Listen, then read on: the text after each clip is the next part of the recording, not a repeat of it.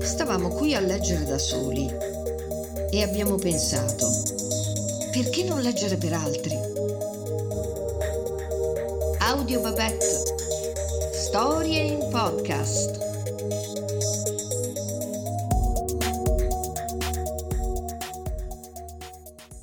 Nel 2218 una giovane donna di nome Io, dal rifugio sotterraneo di un uomo che si fa chiamare Prometeo, racconta la sua storia e quella dei ribelli. Sono gli unici che si contrappongono alla ferocia degli antiumanisti seguaci di Jupiter, gli unici rimasti a credere nella scienza e in un futuro migliore per l'umanità. Abitavamo in campagna. Mio padre, mia madre, io e il nonno, vicini ad altre famiglie più o meno come la nostra. Il nonno diceva che quella non era campagna. Non si poteva chiamare campagna quella cosa lì. Campagna è verde, diceva il nonno. Campagna è verde. Lo ripeteva spesso.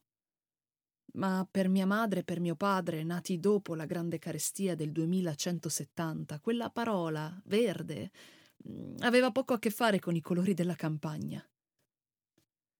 Dopo la grande carestia, un vero conforto era venuto a tutti noi dal messaggio che il predicatore Uro aveva fatto arrivare al mondo intero con il suo discorso ai popoli intitolato L'importanza di chinare il capo, tradotto in tutte le lingue. Mia madre non faceva altro che dirmi ricorda sempre il messaggio di Uro. Quel messaggio di Uro io l'avevo imparato a memoria. Era prezioso per noi nei momenti difficili. Ad esempio quando qualcuno di noi si ammalava e moriva, era bello trovarci insieme a ripetere ad alta voce quelle parole. Nelle notti d'estate ci si radunava all'aperto ed era meraviglioso. Ci sentivamo piccoli, piccoli, parte del tutto, della terra, del cielo, della vita e della morte. Un ordine, una pace antichi che facevano bene all'anima. Solo il nonno si rifiutava di prendere parte a quelle cerimonie e nei giorni di lutto aveva un muso tanto lungo che neanche io riuscivo a farlo sorridere. Il nonno era taciturno in generale e spesso borbottava tra sé vecchie parole in disuso. Alcune potevo collegarle alle immagini di vecchie foto rimaste, pochissime, ma mi sembrava di aver perduto il loro significato reale. Altre erano davvero oscure. Ad esempio parlava di antidoti e medicine che erano esistiti ai suoi tempi. Ah, mia madre mi spiegava così quelle parole. Antidoti e medicine sono il nostro buio passato, sono preparati velenosi che contrastano forme di vita sacre come tutte le forme di vita, prodotti dell'uomo che impediscono il fluire del libero respiro della natura in cui noi tutti siamo immersi. Ah, lascialo perdere il nonno e i suoi vecchi veleni, concludeva spesso mia madre. E io me li ero immaginati quei veleni, come una legione di diavoli scatenati che pallidi uomini vestiti di bianco avevano richiamato dall'inferno per tapparli dentro una provetta. Li vedevo davanti a me, quei cospiratori bianchi, pronti a liberare le potenze infernali se qualcuno avesse offerto loro una buona ragione per farlo, soldi, ad esempio. Ecco, quei mostri in provetta servivano a far soldi ingannando la brava gente che si faceva convincere ad usarli per difendersi dalle malattie. E invece noi, grazie agli ammonimenti di Uro, sapevamo bene che quei veleni ormai facevano parte del nostro passato e che i protocolli attuali non li prevedevano affatto. Quando qualcuno si ammalava, per evitare le epidemie, avevamo ordini precisi di isolarlo lo si scacciava dalle case perché potesse vivere in solitudine e in pienezza il naturale decorso della malattia. Lo si teneva d'occhio a distanza e solo se i segnali di guarigione erano inequivocabili lo si riammetteva nel villaggio, perché il pericolo di contagio non c'era più. Accadde così anche per mio padre e per il nonno, che però non diedero segnali di guarigione e morirono in isolamento. Mio padre molto giovane, quando avevo solo sei anni il nonno quattro anni dopo. Per il resto la vita di allora non era certo molto diversa da quella dei bambini di oggi, ovunque essi vivano. Eh, c'era la scuola, come adesso, eh, per chi poteva permettersela, altrimenti il lavoro, i giochi e tutto il resto. Ovviamente intendo che non era diversa dalla vita delle famiglie normali di oggi, perché per i ribelli e per i loro figli è tutta un'altra storia. Noi ribelli viviamo nei rifugi laboratori o nei rifugi megafono, come questo, che a dire il vero è anche un po' un laboratorio perché qui noi coltiviamo le piante, ma soprattutto da qui comunichiamo grazie ai sensori e alla rete clandestina, l'unica che è rimasta. Prometeo sa spiegare molto bene questa rete, che utilizza vecchi tracciati e vecchie linee abbandonate di cui nessuno dei potenti ricorda l'esistenza.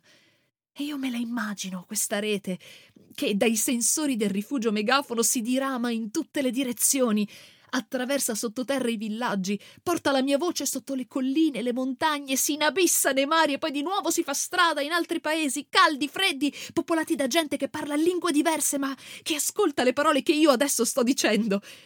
La rete, a saperla cercare, esiste ancora ovunque ci sia qualcuno curioso di sentire le nostre parole e, e disposto a correre dei rischi per ascoltarle, mentre sono proprio i ribelli che si occupano di mantenere i tracciati in funzione. Sono molto efficienti, sono molto coraggiosi i ribelli. E del resto sono persone che hanno continuato a studiare su tutti i testi ritrovati, non solo su quelli approvati. Contro i ribelli, la forza e il potere smisurati di Jupiter, la violenza di Jupiter, le bande feroci di Jupiter. Jupiter all'inizio era solo una piccola organizzazione di anti-umanisti i più accaniti seguaci di Uro. Apparivano come anticonformisti che finalmente dicevano le cose come stavano, ciò in cui credevano. L'uomo deve stare al suo posto nella natura e non distinguersi tra le altre specie viventi, neanche per migliorare la sua sorte. Assoluto, tirannico, incapace di compassione, Jupiter ha imposto la sua legge sull'intero pianeta ed è diventato così il custode inamovibile dell'ordine naturale perenne, che coincide con l'ordine naturale puro, cioè senza interferenza degli artifici dell'uomo. Non cercare di comprendere il fulmine, temilo e basta. È scritto così nelle leggi di Jupiter. La natura agisca senza ostacoli e gli uomini rispettino ogni forma di vita, anche la più piccola e invisibile. Jupiter è l'ordine perfetto, nessuno osi mutarlo. Chiunque si opponga all'ordine di Jupiter sia catturato ed esposto inerme alla furia degli elementi o alle bestie feroci. La specie umana, parte del tutto, accetti la sorte che il cielo la terra e l'universo intero hanno in serbo per lei. Io non ero certo brava a scuola, ma mi ricordo benissimo la maestra che faceva ripetere a memoria Jupiter!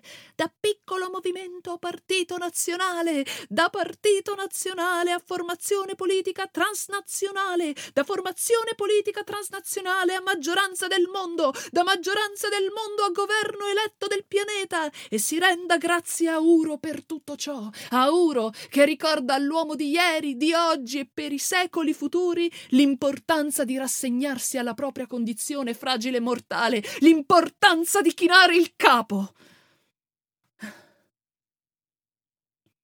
Anche oggi, nelle scuole di tutto il pianeta, si recitano ogni mattina queste parole tradotte ma ovunque uguali.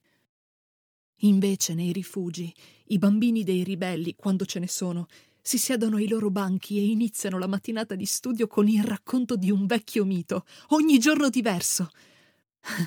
Quella tiritera di Jupiter è sempre stata la stessa fin da quando ero bambina. E ricordo benissimo che la mamma era tutta contenta quando a casa la recitavo per bene, senza errori. Solo che una sera, alla fine della mia recita perfetta, il nonno sbottò. Fottiti, Uro! E si fotta anche Jupiter! Arriverà un Prometeo! E allora la mamma si arrabbiò tantissimo. Lo mandò subito a letto, continuando mentre lui si allontanava zittito a urlargli dietro: È la vita di mia figlia che stai mettendo in pericolo! La vita di io, lo capisci? La vita di mia figlia è la mia! E io ero lì e non capivo il perché di quella discussione e che cosa c'entrasse questo Prometeo con la mia vita. e perché i miei occhi si stessero improvvisamente riempiendo di lacrime.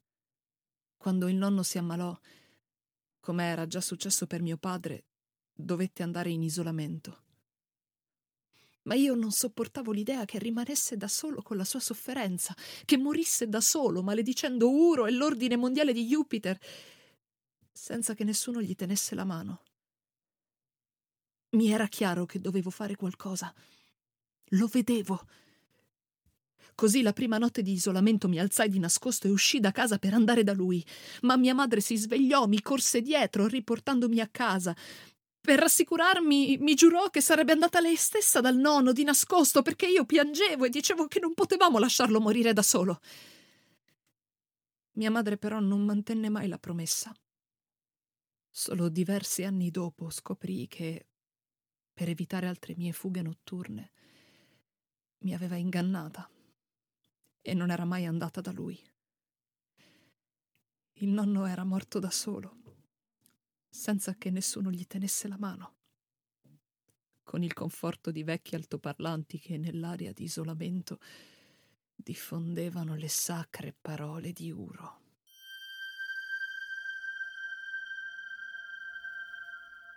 Era Francesca Tripaldi, il primo racconto di Io, da Prometeo 2218 di Donatella Cinà e Leonardo Daltio.